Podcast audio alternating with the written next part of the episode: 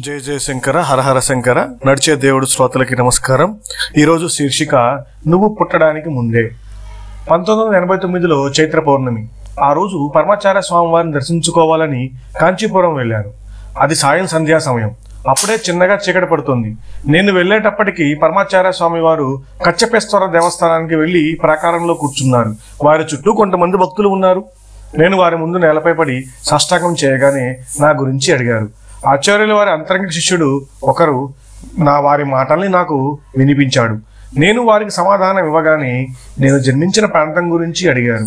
మా నాన్నగారు త్రిశూరుకు చెందినవారు మా అమ్మగారు కొండుంగల్లూరుకు చెందినవారు. రెండు కేరళలోని ప్రాంతములే.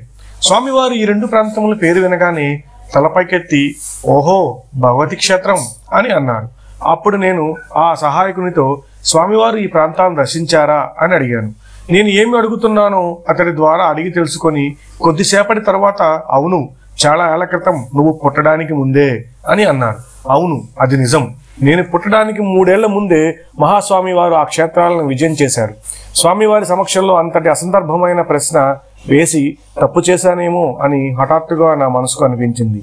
కొద్దిగా భయం వేసి అపరాధ భావనతో వెంటనే నేలపై పడి స్వామివారికి సాష్టాంగం చేశాను.